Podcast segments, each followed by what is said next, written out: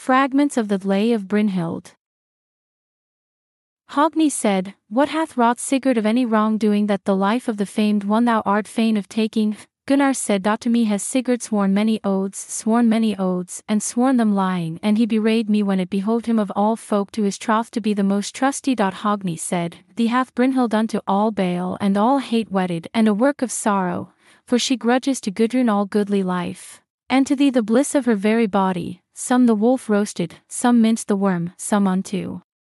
Gudrun gave the wolf meat or ever they might in their lust for murder on the high king laid deadly hand, Sigurd lay slain on the south of the Rhine, high from the fair tree croaked forth the raven.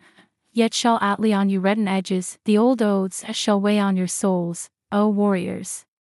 Without stood Gudrun Giuki's daughter, and the first word she said was even this word, Where then is Sigurd lord of the warfolk since my kin come riding the foremost? One word Hogni had for an answer Our swords have smitten Sigurd asunder and the grey horse hangs drooping o'er his lord lying dead. Then quoth Brynhild Budli's daughter, Good weal shall ye have of weapons and lands, that Sigurd alone would surely have ruled if he had lived but a little longer.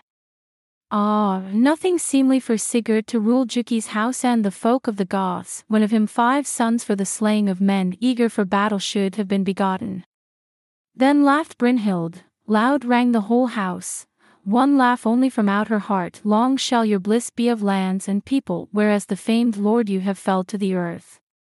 Then spake Gudrun, Giuki's daughter, Much thou speakest, many things fearful, all grain beyond Gunnar the bane of Sigurd, from a heart full of hate shall come heavy vengeance. Forth sped the even now there was drunken, full enow was there of all soft speech, and all men got sleep when to bed they were gotten, Gunnar only lay waking long after all men. His feet fell he to moving, fell to speak to himself the waster of men, still turned in his mind what on the bough those twain would be saying, the raven and Ern as they rode their ways homeward. But Brynhild awoke, Budli's daughter, May of the shield folk, a little ere morning, thrust ye on, hold ye back, now all harm is wrought, to tell of my sorrow or to let all slip by me. All kept silence after her speaking, none might know that woman's mind or why she must weep to tell of the work that laughing once of men she prayed. Brynhild spake. In dreams, O Gunnar, grim things fell on me, dead cold the hall was, and my bed was a cold, and thou, Lord, wert riding reft of all bliss, laden with fetters mid the host of thy foemen. So now all ye, O house of the Nibelungs, shall be brought to naught, O ye oath breakers. Thinkest thou not, Gunnar, how that betid when ye let the blood run both in one footstep, with ill reward hast thou rewarded his heart so fain to be the foremost. As well was seen when he rode his ways, that king of all worth, unto my wooing, how the host destroyer held to the vow sworn beforetime, sworn to the young king. For his wounding wand all wrought with gold, the king beloved laid between us, without were its edges wrought with fire, but with venom drops deep dyed within.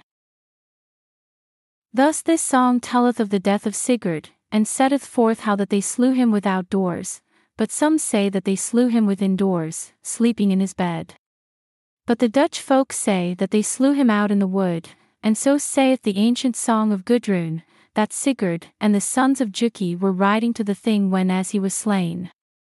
But all with one accord say that they bewrayed him in their troth with him, and fell on him as he lay unarrayed and unawares.